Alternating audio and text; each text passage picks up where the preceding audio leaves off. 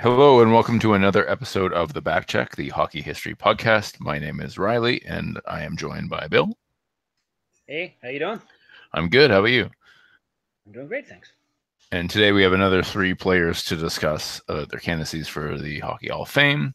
And as usual, we have one eligible player, one recently inducted player, and one old timer who was inducted a long time ago. So our eligible player, it's a theme.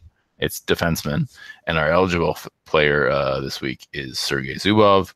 Our recently inducted player is Chris Pronger, and our old timer is Sprague Cleghorn, which is definitely one of the all-time great old timing hockey names. It really is. If if he if his, if Moose was his middle name, it would be the greatest name of all time.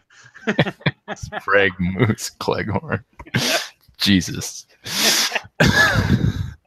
anyway, um, so we're gonna start things off with uh, Sergei Zubov, who played in the NHL from 1992 to 2009. That's 16 seasons. 15 of those were quality. He scored 152 goals, 619 assists, which is 16th all time for defensemen and second all time for Russian born skaters. He had 771 points, which is 19th all time for defensemen.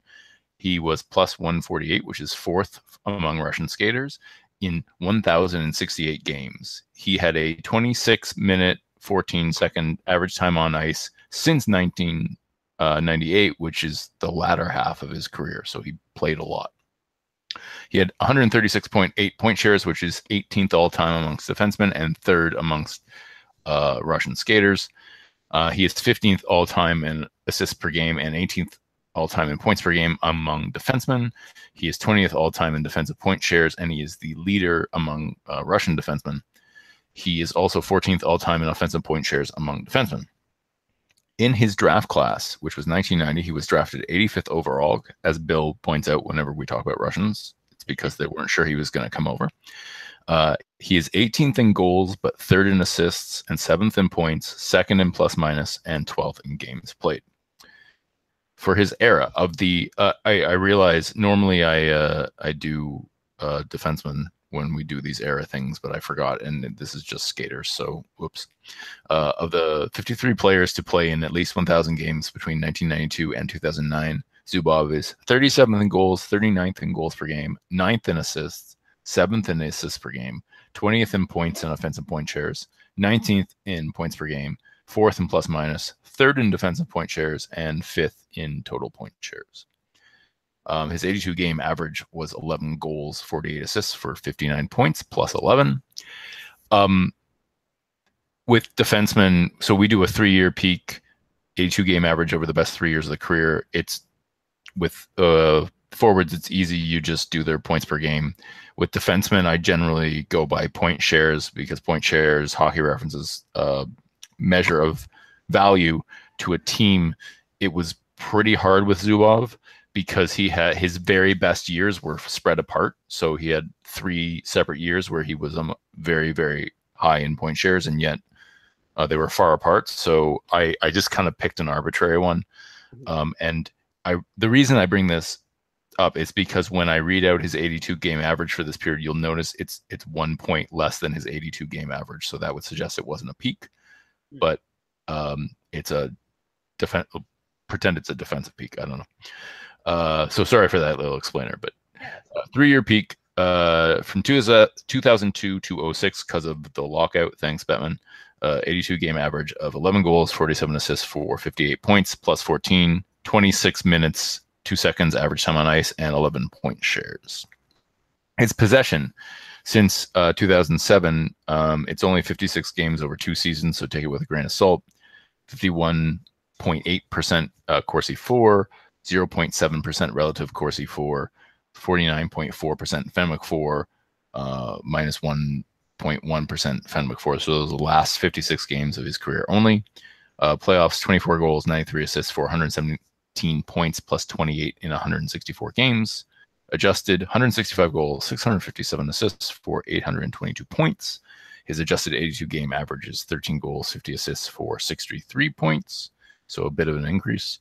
Adjusted points per game with the qualifier set to 1,000 games played. Zubov is not in the top 25 in adjusted points per game, obviously, and he was traded twice in his prime. Wow. It's a, it's a pretty impressive stat line. Um, yeah. Or just looking at his draft stuff, as I like to do whenever you bring up the draft thing, I always like to go through.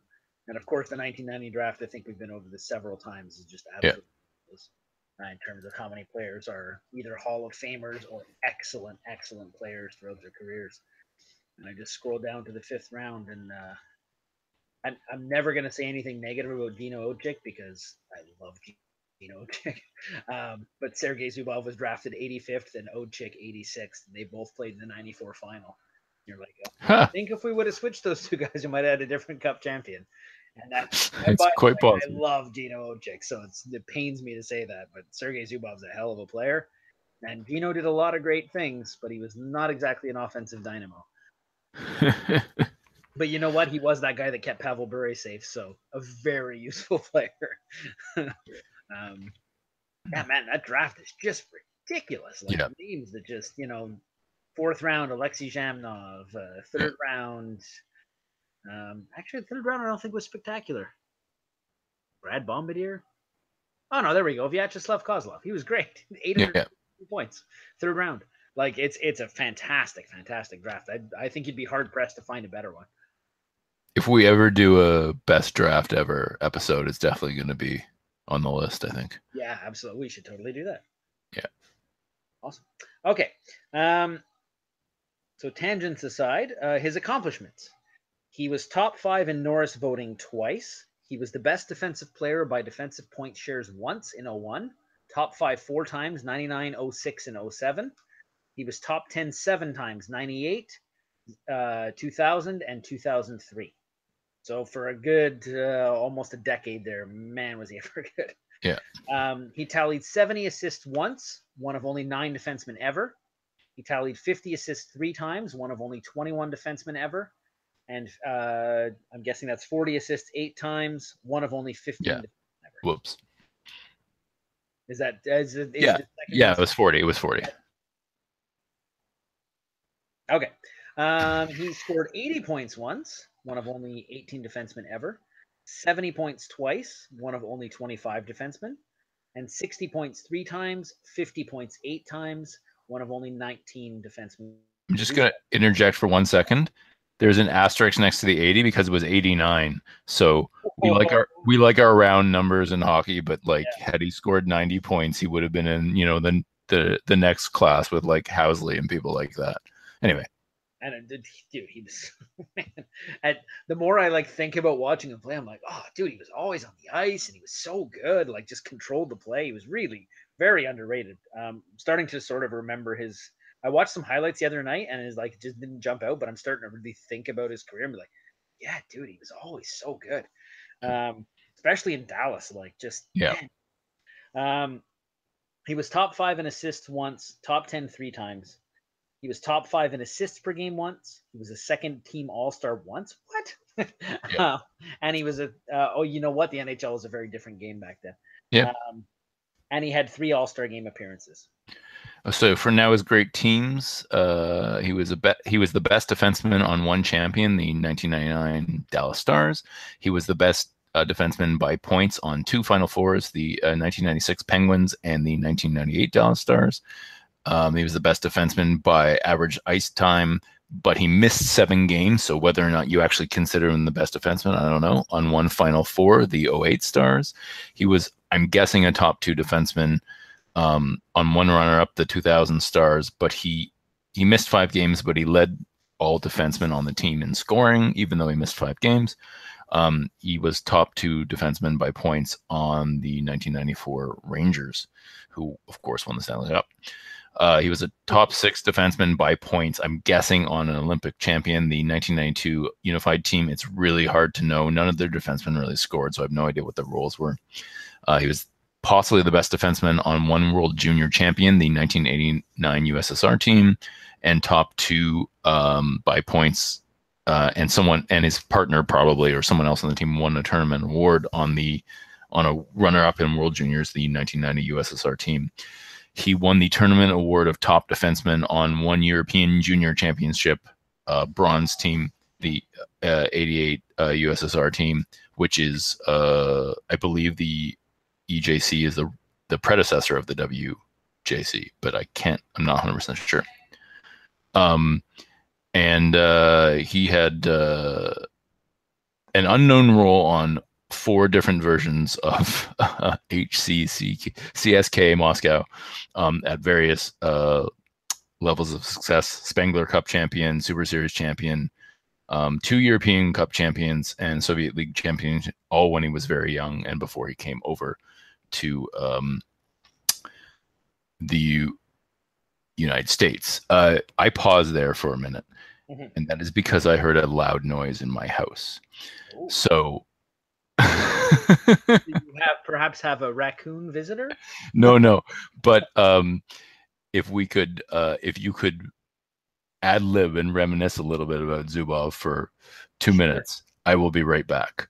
Sure. And this is very impromptu, but like, I don't know. I guess we could have started again and and been no, no, professional, but I will be right back. Go, go deal with your thing. Okay.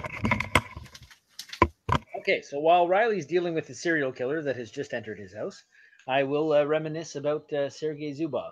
Um, it's really weird. I don't, you know, I'm a Canucks fan, so in '94, I should remember him a lot better. But I remember Beukeboom. I remember Brian Leetch. Oh my God, um, he was just amazing. Sergei Zubov on the '94 Rangers, I don't really remember, but he was a key, key player. Um, he was very young, but he was very good, and he was sort of all over the ice. Um, but I just, I just don't remember him. I guess you know, I was how old was I at the time? I was probably uh, 13. Over 13, yeah. yeah. So, I mean, I don't remember him on the 94 Rangers, but like on the 98, 99 Stars, I remember him, and he was just that's he was always on the ice. He just you couldn't get by the guy. He was leading the power play. Just he was just seriously he was I, I remember seeing him in that playoff run just being like because he had hatcher with him. So hatcher would go cross check some guy in the neck because that's what hatcher did. Yeah. And so i guess maybe his physicality took that burden off of zubov but yeah. zubov was incredibly good. Like that well that, i don't remember him. Yeah. They were pretty i don't good. remember him from the rangers either. Um but i didn't watch that series because i was in exile um, oh, yes. But uh, I do remember, like, I, the things I've heard about him is back then he was a little more freewheeling. Mm-hmm. And I don't know if that's true or not, but people have said. Yeah, and I mean he like he scored almost 90 points that season, right? Like he was very much like I don't know if they had the same style, but very much doing the Phil Housley thing of I'm scoring a ton, you know.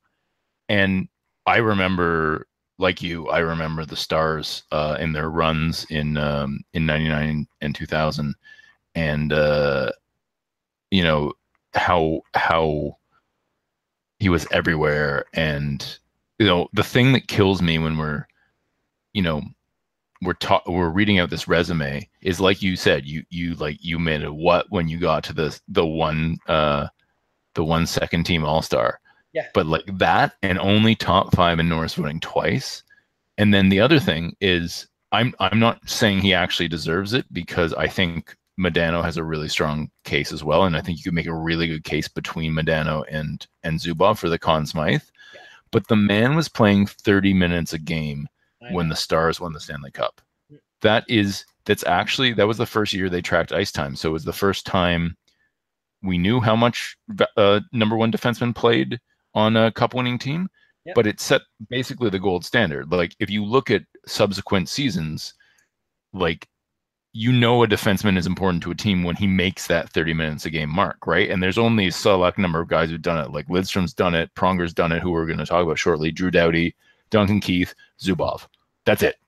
Yeah. And and like the like the lack of recognition while he was, you know, the best like I, I was reading off those he was an important player on multiple one cup winner but multiple other good oh, nhl playoff teams and you know he was he was you could argue you could make a case i'm not saying for sure that he should have been the mvp in uh, 1999 i mean it's between him and Modano. i think the joe nieuwendyk thing is uh, a joke, but that's an, a story for when we get to Joe Nieuwendyk, I guess. Joe Nieuwendyk was an important player on that team, man. He um, was. I mean, l- literally, they traded Jarome Iginla straight up for Joe Nieuwendyk, which in retrospect you'd be like, but you could have been so good for so long, and you're like, but they won the cup because they went and got that guy. Because don't forget who they were competing against too. They interject interjected themselves and turned the West into a three-team race. Because before that, it was just the Red Wings and the Avalanche hated each other, and they were going to yeah. I know they were always going to make the Western Conference Final because nobody could beat them. Like it was. This is all I have to say in in in response to that. Yeah, Mike Modano played 567 minutes in that run to the final. Yeah, and outscored Nieuwendyk. Nieuwendyk played 424 minutes and and scored less than Modano. So Modano played 140 something minutes more than Nieuwendyk did and Nieuwendyk won the Conn Smythe because he had the flashy. He led the team in goals, and so everyone's like, "Ooh, goals!" But yeah, like, Modano was out there a lot more, mm-hmm. and I'm. It's the most valuable player. Yeah. So well, I, to me, it's between point, I'm not Zubov sure and had ever won the Conn Smythe. Hmm. Up to that point, I'm not sure if an American had ever won the Conn Smythe. Leetch. Oh yeah, goddamn Brian Leetch, of course. well, would have been him or Richter. So either way, it would have been in America. Yeah. Anyway, um, anyway, aside from like Nieuwendyk's role in that, I, I still think you could make a case for Zubov to be Conn Smythe winner. Um, he, you know, he played 30 minutes a game. He led all skaters in ice time uh, in the playoffs. He set the record for ice time in the playoffs that wasn't broken for a few years, I believe. I think Lidstrom or one Lidstrom or Pronger broke it a number of years later. Um, and you know he was a dynamic dynamic player. And it's just i don't think he got like and and like you said when when uh you know you you were reading out the point shares if you can take defensive point share seriously which you know there's it's a it's approximate right? It's just a it's just an equation and it's not perfect but it's certainly better now now that we have more information. It's basically saying he was one of the 10 best defensemen in the league seven years and that is rather high. Um, a number of the defensemen we talked about already did, were not did not have those numbers. Um, he was also while while supposedly being important defensively, he was also a very good offensive player. So, and and I remember watching him and always being like very very impressed and thinking how good he was when he's on the Stars again. Like I didn't really what I didn't see him on the Penguins. I didn't see him on the Rangers. And, and, um, and back um, right-handed defensemen were sort of a rarity too. Yeah, a lot of really good defensemen are left-handed back then, and like it's sort of switched now in the NHL where there's a lot of really good righties. Yeah, I remember just seeing him and being like, man, having that right-handed shot is such an advantage, and just he was so good at using it. It was unbelievable. He'd switch sides. He was, and it was really weird because he didn't. He wasn't flashy. Yeah. Like, for putting up that many offensive points. He wasn't like i am going to skate a mile. He would just be in the right spot, get open for a wrist shot, and either score, pass it off, and just like he was just so controlled. Yeah. That he never really like he never just said, "Oh, look at this highlight reel goal by Sergei Zubov," but yeah. involved in so many goals and just a calm, steady presence. And I mean, he, I think he freed up because he was so good defensively in addition to being great offensively, probably freed Derian Hatcher up to play like a complete animal and just go cross check people in the neck at the blue line because they could all they could stand up because he's like if I miss, he's going to be back there and it's going to be fine because he's you know he's Zubov, he's awesome. Yeah, um, he's like a fantastic player, and I remember, you know, a couple of you know playoff series where just like man, like if Zubov isn't out there, they are going to score. well, and and the thing is, like With he that. that sort of happened to them, yeah. where like he he started getting he started having health problems later in his career, mm-hmm. and like there were some series near the end there where he was playing a ton of minutes per game, but he didn't play a lot mm-hmm. because he was hurt and they didn't advance, you know, yeah. and um I think you know part of that was just him getting older and, and being relatively, you know, he he didn't have the healthiest uh, career when you look at his uh, games. He he yeah. played one 82 game season and two others in the 80s and then a whole bunch in the 70s. But when you get to the tail end there, you know, um, you know, the last, the second last season was 46 and then it was 10. Yeah. So he was, you know, he really struggled. I don't remember the specific injury, but he was struggling with injuries a lot. Yeah. Um, and you know, that's that de- that his his decline and Modano's decline sort of like co- correspond pretty much exactly with uh, the Stars' decline. You know, like yeah, you can't lose two two Hall of Famers, at, at least in my estimation. Um, I'm gonna go ahead and put it out there early that Zubov should be in the Hall of Fame. yeah, But I mean, you can't lose two Hall of Famers like that, and then all of a sudden, just you know, your your team just keeps chugging along. Like that's that's a huge blow. So So I think I think the reasons why he's not in mhm. are he's Russian. that's step one. Yes.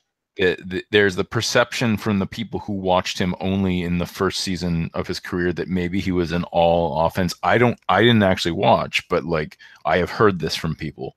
People have said he was all offense, no defense, and they're I think they're talking specifically about that year on the Rangers.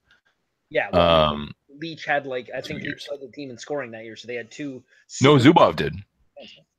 Um, Zubov led the regular season in scoring that year. did he really? Yeah, 89. Leetch had uh Leetch had 79 points. Jeez. So Zubov 89, Messier 84, Graves 79, Leetch 79. Ugh. God, I hate all those guys so much.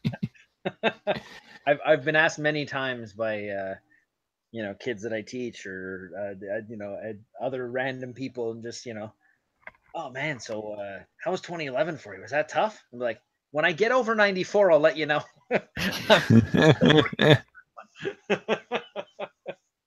so yeah, you'll have to excuse my grunts of disgust.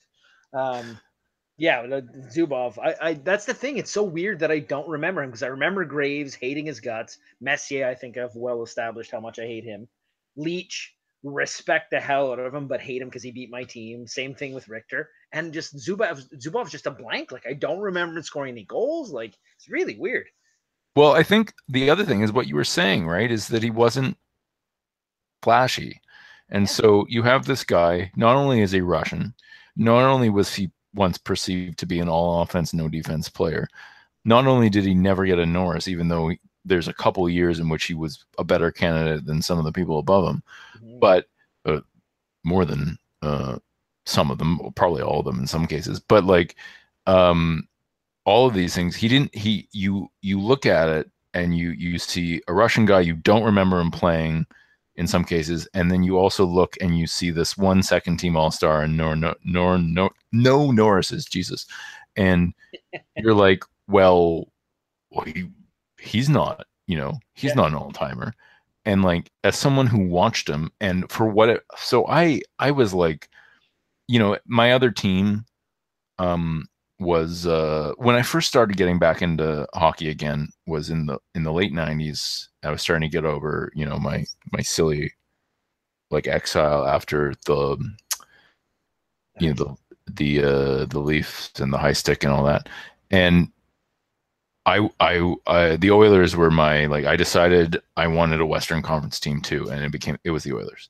And you know, I would watch the Oiler uh, da- uh Stars battles, Mhm. and you know, like I I saw the Stars play more than most Western Conference teams because they kept playing the Oilers over and over again.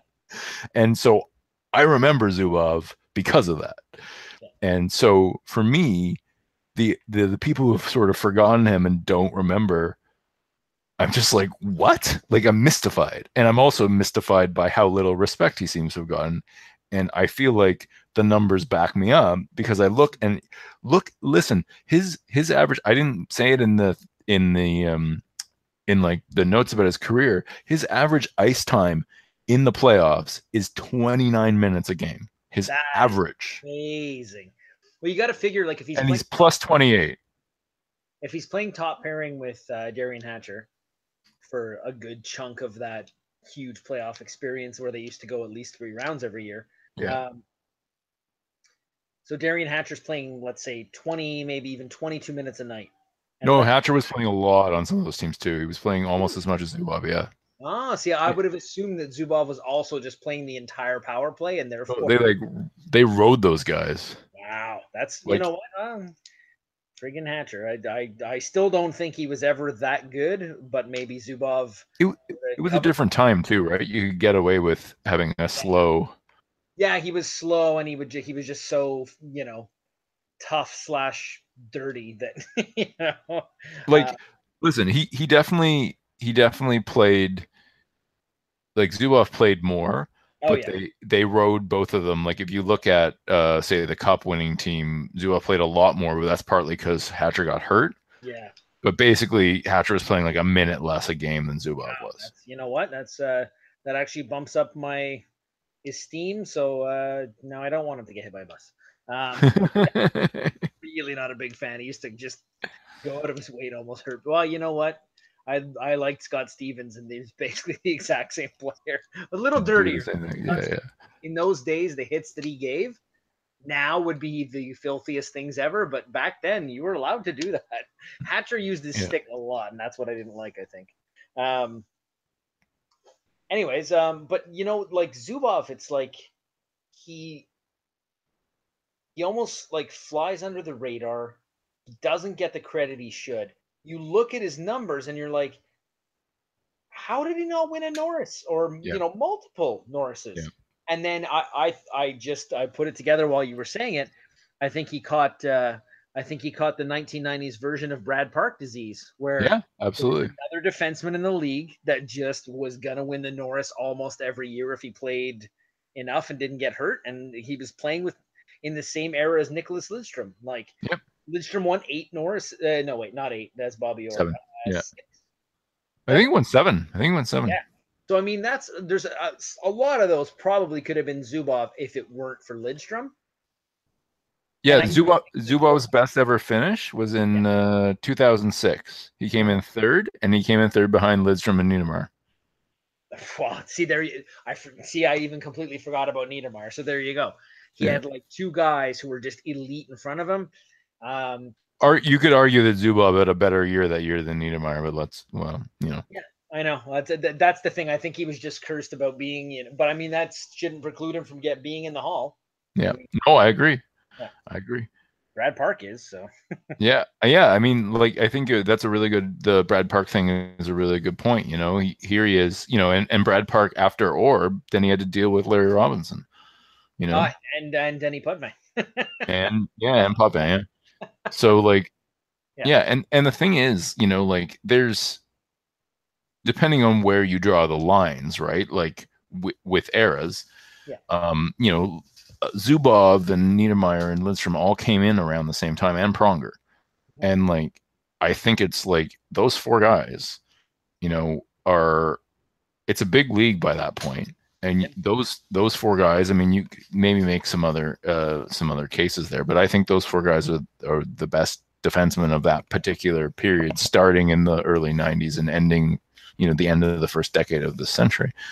And um i think that most people would like willingly agree to lidstrom Niedermayer, and pronger and then be like zuba? And be like but like look his look at his career. Yeah. you know and and uh it's just yeah he just doesn't have the you know he doesn't have a single major award. Yeah. um he has that one all-star team which is just it's not even a first team. Yeah, it's just brutal. And three all-star games total. And like i just i look at that and then i look at his resume and i'm like how is this possible? How did this guy make one second team all-star the entire time? And the only thing i can come up with well two things or three i guess because i was also saying he's flashy uh, not you were saying he's not flashy i agree but like that he's russian and then also i think you know dallas his best years were on dallas Yeah. and us- I mean, if you exclude the offensive one where he almost scored 90 points for New York, and he, there is still, to some degree, there is an East Coast bias in sports media still. I mean, with the internet, that is changing a lot of stuff, and and with streaming, you know, and being able to record games and stuff like that, it's changing a lot, but it's still there. And I think, you know, you have um, obviously Lidstrom was playing for a team that could be watched um, East Coast time. Niedermayer was. Pronger was playing for a Central time. Team for a long time, and also I feel like had the benefit of being a large Canadian. Uh, we can talk about that more in a minute, but like, um, but Zubov is is off, you know, in this like non-traditional hockey market um, that us good Canadian boys probably wanted to die. I certainly did. You know, I didn't. Um, the only reason I wanted them to beat the Sabres is because it was the goddamn Sabres, and they they beat the Leafs. Uh, oh, but had, had it been any other like northern team, I'd be like, no cups in Texas. Sorry. is that I like I hated Hasek so much from '98 in Nagano, and I still wanted him to win because I was just like, oh, I hate the Stars so much. yeah, it was just like, who wants a Texas team to win the Stanley Cup? Nobody. It's awful. Yeah. And but I did actually want them to win that series just because. Uh, if it makes you feel any better though, they didn't. What? Hmm? Oh yeah, yeah, they, yeah, they, they didn't. like, that game's still going. I don't know what everybody's doing, but they should get that. yes, of course. That ball weighs about a anyway. pounds, so that'll be good. Yeah.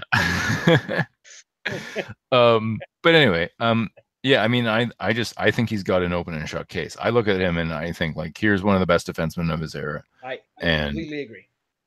And you, it's just mystifying that people, some people, I, I have seen like appreciations on on the internet, mm-hmm and I, I'm glad that people are still talking about him because I think that like he's he's gonna be one of these guys. I don't know that he's gonna get in anytime soon. But he should. He really should. And he should. And I feel like it's gonna be one of those things where every year mm-hmm. people are like he's he's like top of that list where they're like, what about these guys? You know, and like there he is.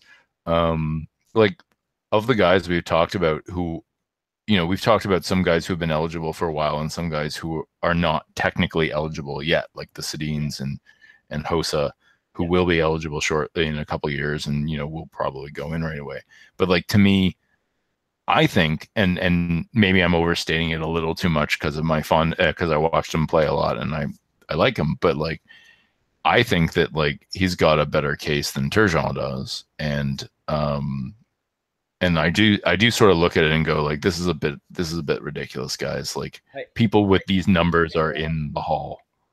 I think for the era in which he played, you'd be very hard pressed to name five defensemen better than him. So to me, if you're a top five player during like the career in which you played, yeah, like among your peers, how are you not in the Hall of Fame? You were like a top five player as a defenseman. If you're one of the top five defensemen in the NHL for most of your career, you should be in the Hall of Fame. It's not even just top five defensemen, if you if you take point share seriously, and like we talked about, they are flawed. But let's just, for the sake of argument, take them seriously according to our era thing of the people who played a thousand games between 1992 and 2009. By point share, Zubov is the fifth best player.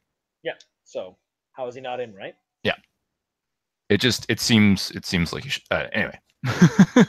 he should be. I, I think the stats bear out what the eye test or our memories serving us. Like no flash, but like god damn, that guy was always on the ice. He was always doing the right thing. He was scoring points. He was scoring big goals. He was stopping the other team. Like that's kind of like when you're that dominant that you're always like you play half the game and your team wins a cup. Like yeah.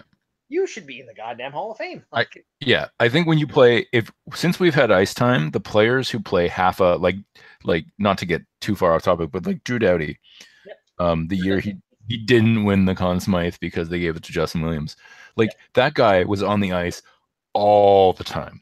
Did it. And, and just like when that happens, I, I don't know how you can look at other players and be like somebody else is more important. Because like I remember when Keith won his, right? Yeah. And I mean, like, there were in that Anaheim series, they kept getting like an extra random day of rest for no reason. And you're like, and they're like, oh, Duncan Keith looks like he's dying. And I'm like, oh, he just got an extra day rest. He's going to be fine. And he would play like 32 minutes the next night. And you're just like, oh my God. like, if he didn't have the extra rest, I don't think he could do it. But he just kept doing it over. And, and you're like, I got to the final, remember them saying something like, oh, maybe Corey Crawford too. And I'm like, are you kidding me? Yeah, like, yeah. if it wasn't for Duncan Keith, it would have got knocked out in round two. Like he's been everywhere. He's he's the guy who makes Seabrook look like he's good. crazy because Duncan Keith my, you know, my brother and I are huge Canucks fans. We'll watch a game and we'll see like, oh, that's going to be a two on one. Ah, Duncan Keith. God damn it. Like we always forget how fast he is. Like he's just Yeah. Everywhere. I think now he's starting to slow down, but I mean, Yeah, yeah. I heard he had a bad year this year. Walk Hall of Famer. It's not even close. Yeah. Maybe Zubov's not quite that good, but he was playing 30 minutes a night on teams that went deep into the playoffs. You Yeah. have to be really good to play that much in the playoffs. So I couldn't agree more. Yeah. I, it's slam dunk, not even close. Yeah. Yeah. Me too. Yeah. All right. Um, we'll move on uh, to a player um, with uh, a better resume in the awards world, um, but uh, otherwise some some similarities and some obviously some massive differences as well between these two, but a similar, very uh, similar overlap in terms of era, and that is Chris Pronger. Chris Pronger. Um, okay. So um, I do remember he was drafted second overall in 1993, and um, I'm Which is crazy. I don't know how you remember that. I thought everyone was supposed to not know that. Oh no no no! Because he was drafted by Brian Burke, and as he as GM of the Canucks, trust me, he reminded us on a daily basis. Yeah, but didn't didn't uh, you listen to Daigle? It was like nobody remembers who comes second. oh yes yes yeah, that's right. Um, I thought you were see. I thought you were making a reference to that, and so I was making an additional reference. no, no, not. Um, I actually remember because Brian Burke would just crow about it all the time. How he drafted a Hall of Famer and Daigle ended up walking out. But that that's not because Daigle didn't have the talents, because he didn't actually want to play hockey that much. he just happened to be exceedingly good at it. just decided, eh, I don't really care that much. Um, yeah, so uh, Pronger was drafted second overall, and the uh, the Whalers had to make a, you know, make a little deal there to make it happen. And so Burke likes to remind everybody that. And then he did a deal for the Sedins, and then everybody's like, okay, maybe you are so kind of a genius every once in a while. Um, so uh, Chris Pronger's NHL career from 93 until 2012, 18 seasons, 16 are quality. 157 goals, 541 assists, 21st defenseman of all time. Um, for uh, 698 points, which is 24th defenseman. He was a plus 183 in 1,167 games with an average 27 28 average time on ice since 98 99. Um, he had a 139.4 point share, 16th amongst defensemen all time. Uh, Pronger is 10th all time in defensive point shares. Pronger is 22nd all time in offensive point shares among defensemen. In his draft class, 1993, Pronger drafted second overall is third in games played and assists, 19th in goals, 9th in points, first in plus minus. Of his era, of the 22 defensemen to play in at least 1,000 games between 93 and 2012, Pronger is sixth in goals, 10th in goals per game, third in assists and plus minus, fifth in assists per game, points and points per game, seventh in offensive point shares, second in defensive point shares and uh, point shares. His 82 game average 11 goals, 38 assists for 49 points and a plus 13. Um, and of course, with those stats, you have to keep in mind that he did play the majority or a, good chunk of his career in a, a very uh, clutchy and grabby era. Yeah. Um, his three year peak from 99 to 02 12 goals, 51 assists for 63 points, a plus 38, 29 20 average time on ice, and 13.5 point share. That is that was when he was playing with uh, Big Al MacInnis, eh? When Yeah. were? Oh man. Um, his possession stats since 2007 08, he has a 51.9% Corsi For and a negative 1.9% relative Corsi For.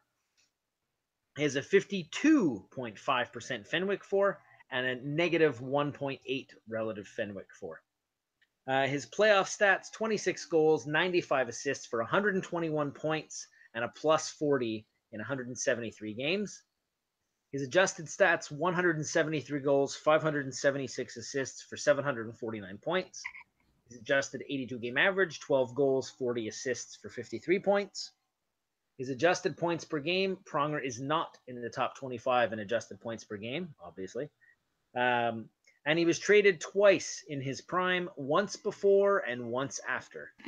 And it's just funny because I didn't notice at the time, but even though they were very, very different players, mm-hmm. uh, obviously Zubov and Pronger's stats are really similar. They really are. They're career ones, anyway.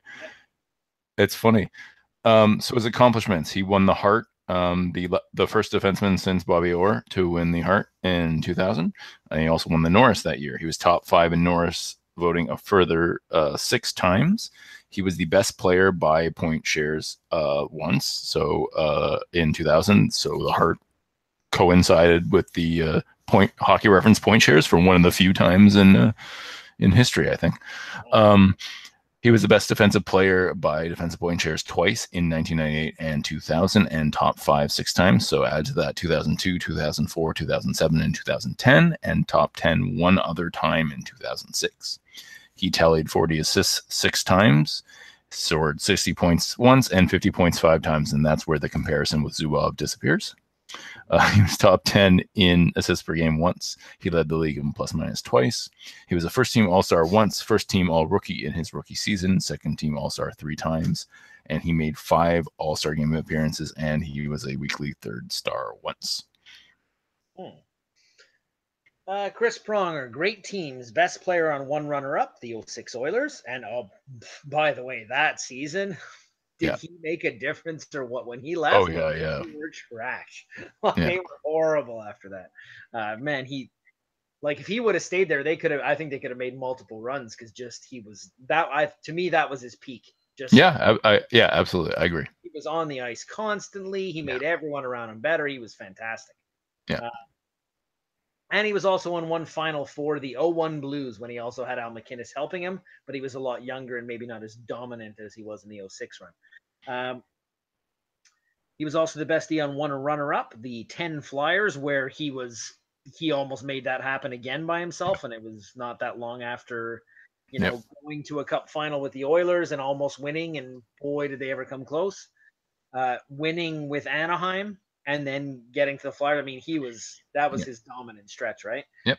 Um, he was absolutely unbelievable, and he was the top two D on one champion, the 07 Ducks. Um, I'd like to bring up a little reference to our old friend uh, Mike McDonough at this point, where, where the Canucks were playing those Ducks at one point, and he's like, "How are you going to beat them? They have Prongmeyer. one of them's always on the ice. What are you going to do?" I'm like, yeah. "Oh yeah, you got a good point. We're going we're totally dead. we have no chance. Even with Luongo, we had no chance. Um, those 07 Ducks were pretty phenomenally good." Um, he was uh, top two by points on one Olympic champion, uh, 2010 Canada. Thanks, Chris Pronger.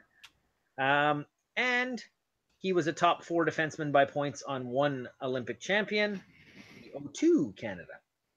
Um, he was top four by points on one world champion, 97 Canada.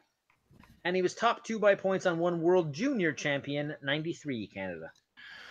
So just um, in to echo your your uh, comments about the Oilers, hmm. um, you know that that Conn Smythe was Roloson's to lose, and then Absolutely. he got hurt. And then he got hurt. I know. and then, but had they won that game, yes, I think there's no doubt in my mind who should have won the Conn Smythe, and that is Pronger. And I would even say, yes, Ward deserves it, even though his numbers are a little less good than you remember. I looked them up, and you know. Yeah, well, he, he, he just made he, that, was, that gigantic toe save, and he came in and saved them from uh, Martin yeah. Gerber. he was imp- he was important, but like, um, and I'm not, you know, I, I, this is a debate that we shouldn't necessarily get into it it's a very contentious debate, especially right now with what's been happening with LeBron in the NBA. Oh, but yeah if there is and this is the the NBA has only done this once the NHL has done this multiple times mm-hmm. if there ever is a case for awarding the Hart to a player on the losing team yeah. in the finals mm-hmm. I think Pronger had a fairly good case that year because he was you know what I actually didn't see a ton of that um oh I watched the whole thing yeah I, I almost everybody I knew did but I was living in Japan at the time so yeah. Like I missed uh, like a significant chunk of it just because I was always at work when the games would be going. So I'd watch the highlights, but it's not the same as watching the games. Yeah. yeah. Um, he played 743 minutes in that postseason, which is like possibly the most.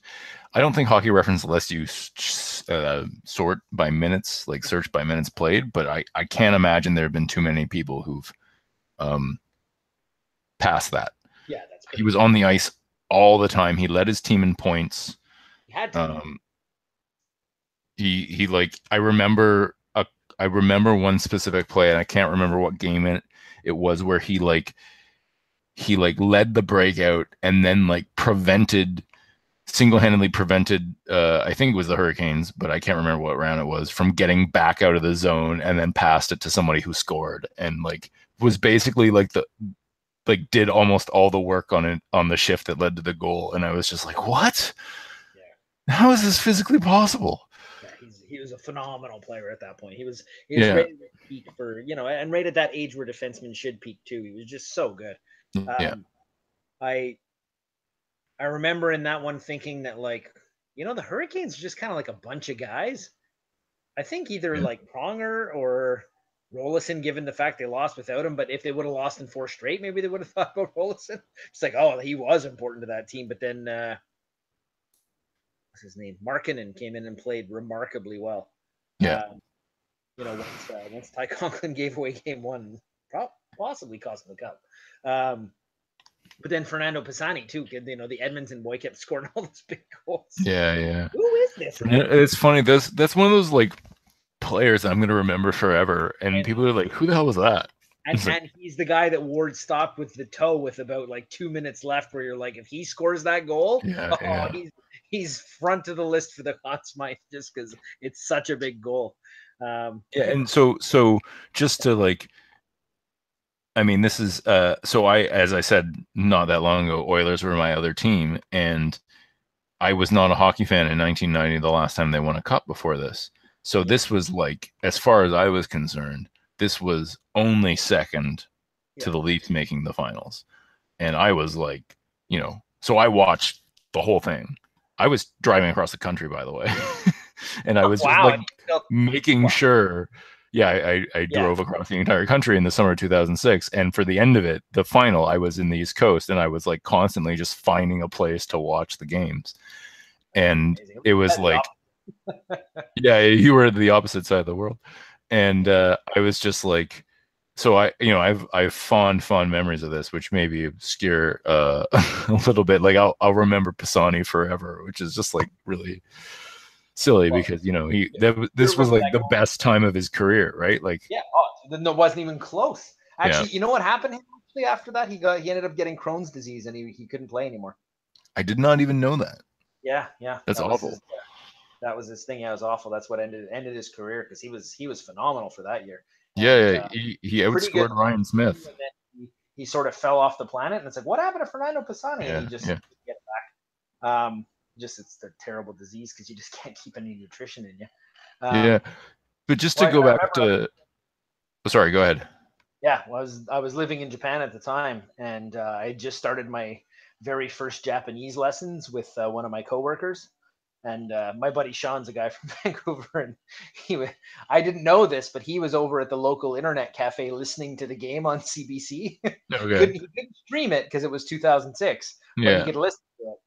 And I was halfway through a Japanese lesson when all of a sudden Sean came bursting into my classroom and started yelling like a maniac. The Oilers just won an overtime. and it was the game five one where Pisani, Pisani stole the puck when they were shorthanded and he scored. Yeah. Yeah. And so we both just started jumping up and down and we're yelling. And the, the my poor Japanese teacher was just looking at me like, what's going on? I don't understand. And we're just like, sorry, it's a Canadian thing. We got to do this. and I'm like, how'd you get here so fast? He's like, oh, I ran all the way. like he ran all the way from the internet cafe just to tell me what happened. So just one of those dumb Canadian things where we get so excited about a sport that most people in the world don't really care about. yeah. Yeah. Not even your team either. I know, right? Same thing with me. Like it was, it's not really my team. I just they're the people I at back then anyway cared about when the Leafs were you know out.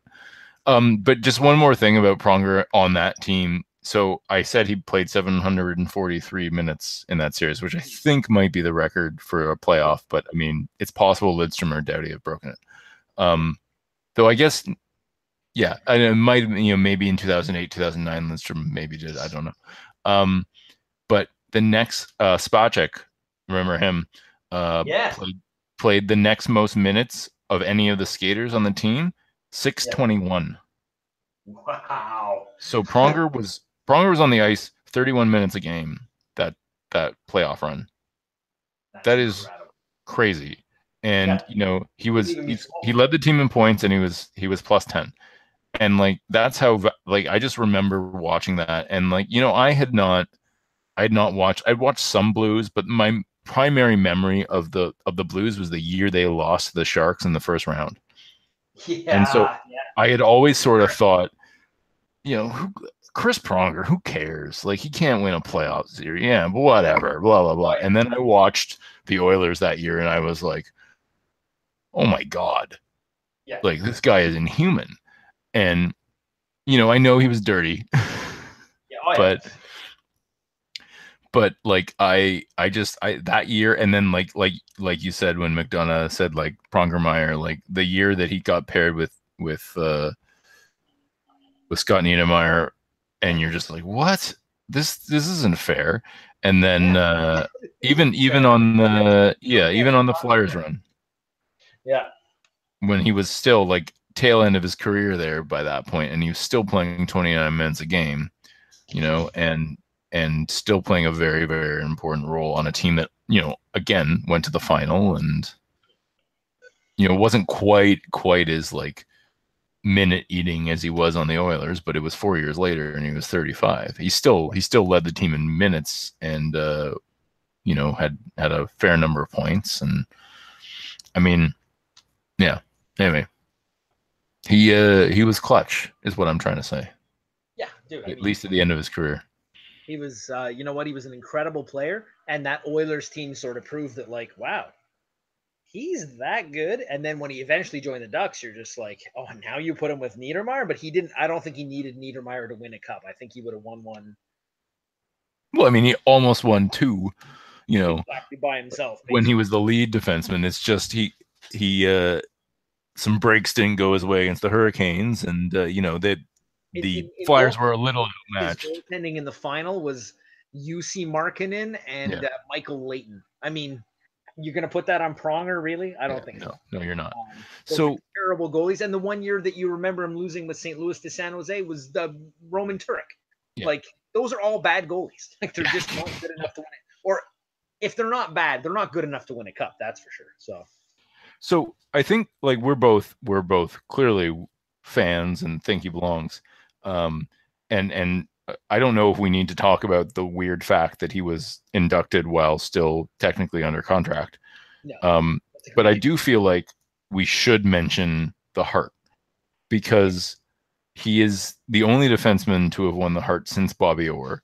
Mhm. I think it's safe to say that there are other defensemen during that time who who had a case.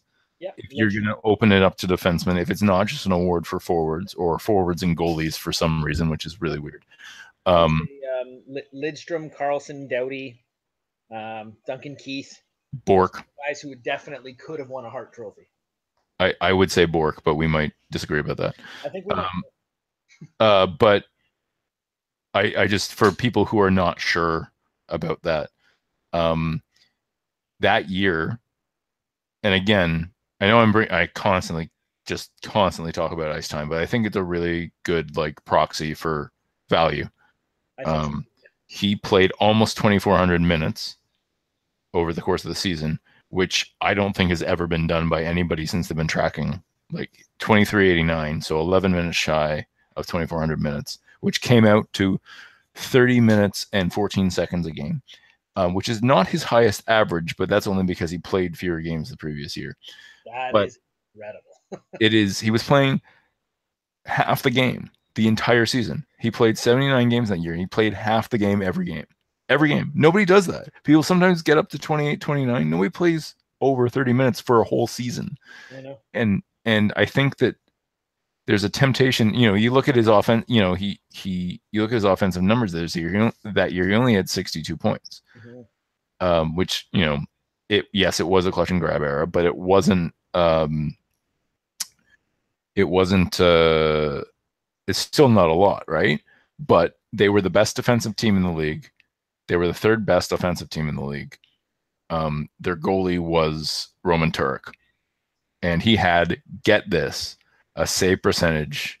Oh wait, I was going to read out the. Uh, I was going to read out the playoff save percentage, which would have made it sound so much more impressive. No, his save percentage was nine twelve, so it wasn't awful. Um, but I actually I looked at the the playoffs and it was eight eight eight eighty two, and I was like, Jesus, how did they win so many games with an eight eighty two save percentage? That was the playoffs, but still, yeah. um, you know, average goaltending, basically, uh, and you know they MacInnis was hurt and old, yeah. and uh, they were the best team in the league. Yeah, and I think I, I know that some people regard it as a controversial award. I don't see controversy there. Like the the people the other people that year um so I try to like call it up. Why are they not letting me see the one that I want to see? Well, the, um, the interesting thing with that too is like everybody, you know, some people said, "Oh, he's paired with MacInnis." Be like, yeah, but MacInnis at that point was just like he was thirty nine. Yeah, he had a cannon of a shot and he was somewhat reliable defensively, like somewhat reliable. He also played 60 games that year, so there were like an, a further 18 that Pronger played without him. So if it was all MacInnis, there would have been some kind of you know cor- correlated drop off, right? Like yeah. so. Other candidates that year were were Jagr on Pittsburgh, who uh, who had 96 points, 40 goals and Bure, one of the years he scored 58 in Florida. Oh yeah, and then, he was the whole team. yeah, no and and Olaf Kolzig, uh, who had a what appears to be a okay year for Washington, but much more in terms of the wins than in terms of the like save percentage. His save percentage was fine. Um, and then and then Owen Nolan, like it wasn't a great. The candidates, what I'm trying to say is the candidates were, you know, there's a reason I think there's reason why Pronger won, and I think he was a clear choice. I think because, so. You you, um, you couldn't argue the Bure thing if they went, might have made the playoffs. Yeah, because he was he was the whole team. But uh, like I mean, you know, scoring 60, 58, 59 goals in the clutch and grab era was pretty damn impressive. Yeah, and he had, didn't really have much help, but Flora was terrible, so that kind of takes them out of the running. Yeah, and like Jagr, Yager had you know like Jagr led the league in points, which is fine, and that's often who gets the Hart. But like, you know, he wasn't. His team was was. Uh, if you look at Hockey Reference's simple rating system, even though they did make the playoffs, they were the 19th best team out of 28. Yeah. So, um, I don't know. I have no issues with Neither with this part, and I just I just want to bring it up because I know some people do, and uh, you know, and I don't know. Do we care at all about the silly Pronger being inducted before he was retired? Um, the guy had a massive concussion. We knew he was going to retire. He was never going to play again. His contract would just happen to be still running. It seemed like a kind of a jerk move to keep him out because who knows what happens with concussions, right? Like maybe, yeah, maybe he ends up not being so healthy when he does get inducted if you make him wait. And I think maybe yep. they lesson with Pat Quinn. So, yeah, get him in there. I, I, hope so. I hope I hope the that was I hope the health was health factor was a part of it. I think that's the right decision if it was. Absolutely. Because no, sorry, it wasn't Pat Quinn. It was Pat Burns. I'm thinking of the wrong Pat. Yeah. Yeah. I knew who you meant, but for some reason I didn't correct you. I just yeah, kept going. They're both great coaches. They're both named Pat. They're both tough, uh, tough old guys. Yeah. former cop. The other one probably should have been. but I do, I do like if if that was the motivating factor. I think that's a good one because you know you don't especially the and not that they acknowledge concussions. Obviously, the Hockey Hall of Fame committee are different than the NHL, but like with the NHL not really fully acknowledging how bad concussions are still, yes. um, it's it's just worth noting that like you don't know had you waited, and the same is true with future Hall of Famers. You know, like for example, um, I I don't know if he will actually make it, but I kind of feel like he might. Patrice Bergeron um, if he does get consideration, a similar consideration for him might be worthwhile because you don't know what their mental state is going to be as they get older and older. And we've seen so many athletes hurt themselves, Mhm. um, you know, because of concussions. And so, yeah, if if that was the reason, then I'm all for it. I think, you know, that's the right thing to do because, like, uh, as we will eventually get to with Rick Martin, um, who I, I'm sure was probably actually French, and I'm butchering his name. Uh, I uh, I think that sometimes the hall really, really just drags its feet a little too long with people. Um, the, the Pat Burns one in Montreal. Yeah, that- boy, were people mad about that. yeah, that being the most egregious example, but Yep. I think there's some others. Uh, Rick Martin being one. Anyway, um, but yeah, we both we both agree. Yeah, and you know what? For Pronger too. Um, don't forget too that he also had that one where he got hit in the chest with that puck. Oh yeah, I forgot about that. Yeah, and he That was nasty. dropped like he had just had a heart attack, and thank Yeah, God, okay. But I mean, so maybe they're like, um, he has the concussions plus that. Maybe we should induct him right now because, uh, Yeah. and I think they, little- wanted, they wanted to move him into the league office. Yeah.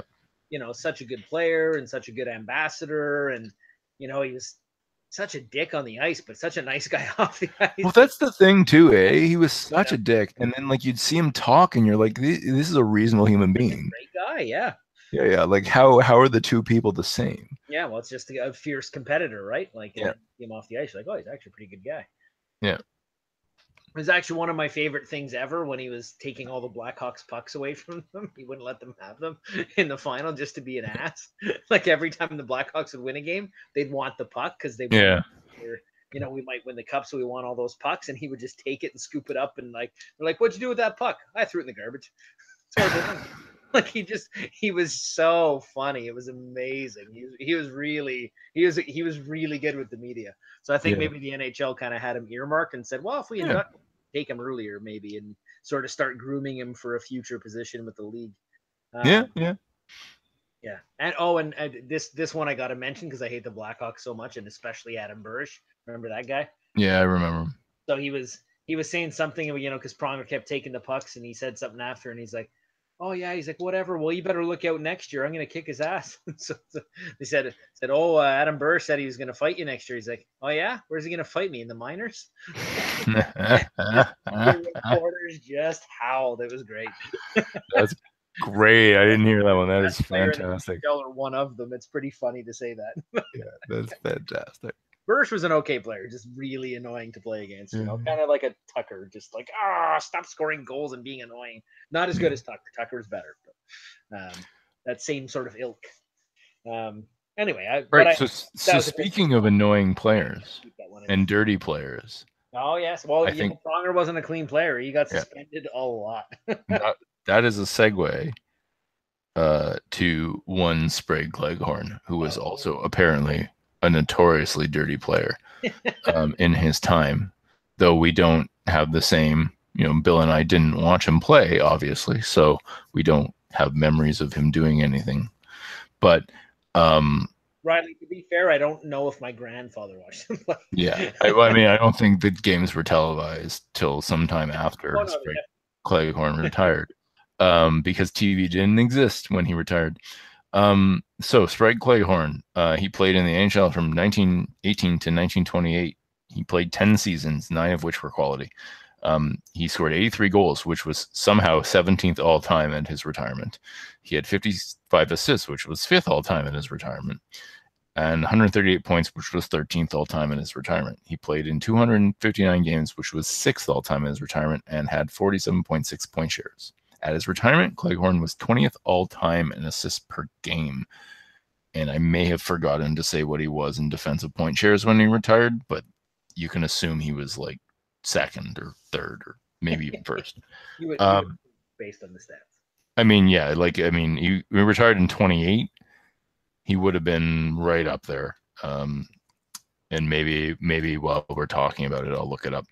Um, he uh, his 82 game average was 26 goals, uh, 17 assists for 43 points. His three year peak was 1922 to 1925, where he had a 30 game average because the season was 30 games of 10 goals, nine assists for 19 points. His playoffs Uh, four goals, three assists for seven points in 21 games. There were a lot fewer playoff games back then. Uh, his adjusted numbers 127 goals, 286 assists for an absurd 413 points. His adjusted 82 game average 40 goals, 91 assists for 131 points. As we say every time we do an old timer, adjusted stats do not work in the 1920s. He was traded twice in his prime. He sat out part of a season in protest, and he was also claimed in a dispersal draft. Now, he also played in the NHA for seven seasons between 1910 and 1917. He scored 84 goals, which is probably as high as 11th all time for the NHA. He had 33 assists, which is probably the most all time. And he had 117 points, which is probably ninth all time in 115 games, which might be seventh all time. If we set the qualifier to 82 games played, Cleghorn might be as high as ninth all time in goals per game and points per game, and second all time in assists per game. He had a 20 game average in the NHA of 15 goals, six assists for 20 points. I did not calculate a three year peak because it's a pain in the ass to do it with the NHA. Uh, he had zero points in two playoff games because the NHA didn't have a lot of playoffs uh, until the end of it because it was just usually the winner would, of the of the season would go play for the Stanley Cup. By the time they did have playoff format, his team was not that good, um, and he was never traded while he was in the NHA. His accomplishments he was top five in Hart voting twice in 24 and 26. He was a top five player by point shares four times 1919, 1920, 1922, and 1924. He was top five, uh, top 10, sorry, top 10 five times, so also add 23. Um, he was the best defensive player by defensive point shares twice in 1919 and 1923 top five six times 1920 1922 1924 1925 and top 10 seven times also add 1921 uh, he scored 15 goals twice one of only two defensemen to have done so at his retirement. He was top 10 in goals once he was top 10 in goals per game once he was top 5 in assists once and top 10 thrice he was top 10 in assists per game once. He was top 10 in points once, and he was top 10 in points per game once. And I, I while you were doing that, I looked it up, and he was second all time in defensive point shares when he retired after uh, Georges Boucher, um, who we will get to shortly, uh, who was the best defenseman of the year. Um, okay, so great team. So just a reminder, um, until basically the year before he retired. Uh, the Stanley Cup was fought over for uh, by multiple leagues. So he's the best defenseman by points on two Stanley Cup champions, the 1921 Senators and the 1924 Canadiens. Um, he was also the best defenseman by points on the 1925 Canadiens, And he was the best defenseman, probably the best defenseman by points on two NHL runners up, the 1921 St. Patrick's and the 1923 Canadiens. And if you're paying attention, you might say, Riley, how is it possible that he was on the 1921 St. Patrick's and the 1921 Senators? well, it was a weird time, and much like the player we talked about last episode, or was it the previous episode? Anyway, a player we talked about recently who was loaned out. He mm-hmm. he left the St. Patrick's after they lost the NHL playoffs and was signed to the Senators for the Stanley Cup run. So he ended up winning the cup with the Senators, despite having played for the Sen- uh, for the St. Patrick's all season. Wow. Go figure. Anyway, uh, he was also uh, a best defense, the best defenseman by points by uh, on one um, NHL Stanley Cup Final Four, the 1928 Bruins. He was a top two defenseman by points on one NHL Stanley Cup runner-up, the 27 Bruins. He was a top two defenseman by points on one Stanley Cup champion, the 1920 Senators as well. Uh, he so clearly went back and forth between teams, apparently at will. And uh, he was a top four defenseman by points on one NHL runner up, the 1919 Senators. So he, as as a partly uh, due to luck as playing on um, in a, such a small league, he was in the playoffs a hell of a lot there. Yeah. We should have uh, we should have put him with Hossa. yeah, yeah. Teams to try to win a cup desperately until he finally found one that won. Apparently, I actually don't remember why he like. I know he got traded. Yeah. Um, and he got so he was so he stayed with the Wanderers when the NHA folded, and then there was a dispersal draft because uh, the Wanderers fell apart, and it was claimed by Ottawa, and then Ottawa transferred him to Toronto after they almost won the club, and then um, Cleghorn didn't report after uh, the Pats were like eliminated from the playoffs, and then re-signed with Ottawa, and then he was transferred to Hamilton, and then he was traded to Montreal, and then he was traded to Boston. All of that happened in a uh, eight-year period. That's amazing. Yeah. Anyway, um, it's funny. We've had a you know we've had one old timer who we picked specifically so we could be like, why the hell is this guy in the Hall of Fame? Yeah. But for the most part, most of the old timers we talk about are pretty, yeah. they're pretty no doubters. And I mean, I think this guy, he's he's one of those. Yeah. I mean, I I know I read he was dirty, um, but like when I look at these stats, you know, I mean, obviously back in the twenties in particular, point shares are really really not a good reliable metric, but we don't really have anything. And I mean, if you do rely on them, he was uh, he was in the league for what did I say, ten seasons, and he was by point shares one of the top ten defensemen seven of the ten years he was in the NHL, which is you know, yeah, impressive. Yeah, definitely. Um, and he he he played important roles as far as we can tell on a bunch of uh, teams, uh, good teams, cup and cup winners. Yeah, yeah, all over the place. Yeah and uh, I mean he and he was nominated for the Hart right at went right when it was introduced. Um, I think that was the first year it was introduced, or one of the first years. Um, I should check. Yeah. it was the first. So the first year it was introduced, there were two nominees: Frank Nighbor, who we'll get to in a future episode, and Sprague Cleghorn. And uh, you could argue, well, you could argue both of them. I think looking at there, there's so little information it's hard to it's hard to know but um you know i mean he was as much as we have to take everything from back then with a grain of salt he was clearly considered an extremely good player by by the writers and he's got relatively good offensive numbers for a defenseman given the era and you know um also he he did apparently like so many players back then. He did also play goal a couple times. Nice. Uh, uh, and because the N- there were so few teams in the NHL, he actually finished in the top ten in goalie point shares in two separate seasons, which I I forgot to mention. Um, and it's really funny. And and I'm sure I bet you he's not the last player we ever encountered like that. And because there there was a thing they did right, they had such small rosters that if the goalie got hurt, they'd just throw in another, like you know, one of the skaters would have to play goal. I, and I, I played on a couple of hockey teams like that. There you go. That's what the NHL was like apparently in the 1920s. Yeah, well, the early 20s uh, anyway. Small town Quebec, it happens too. Yeah.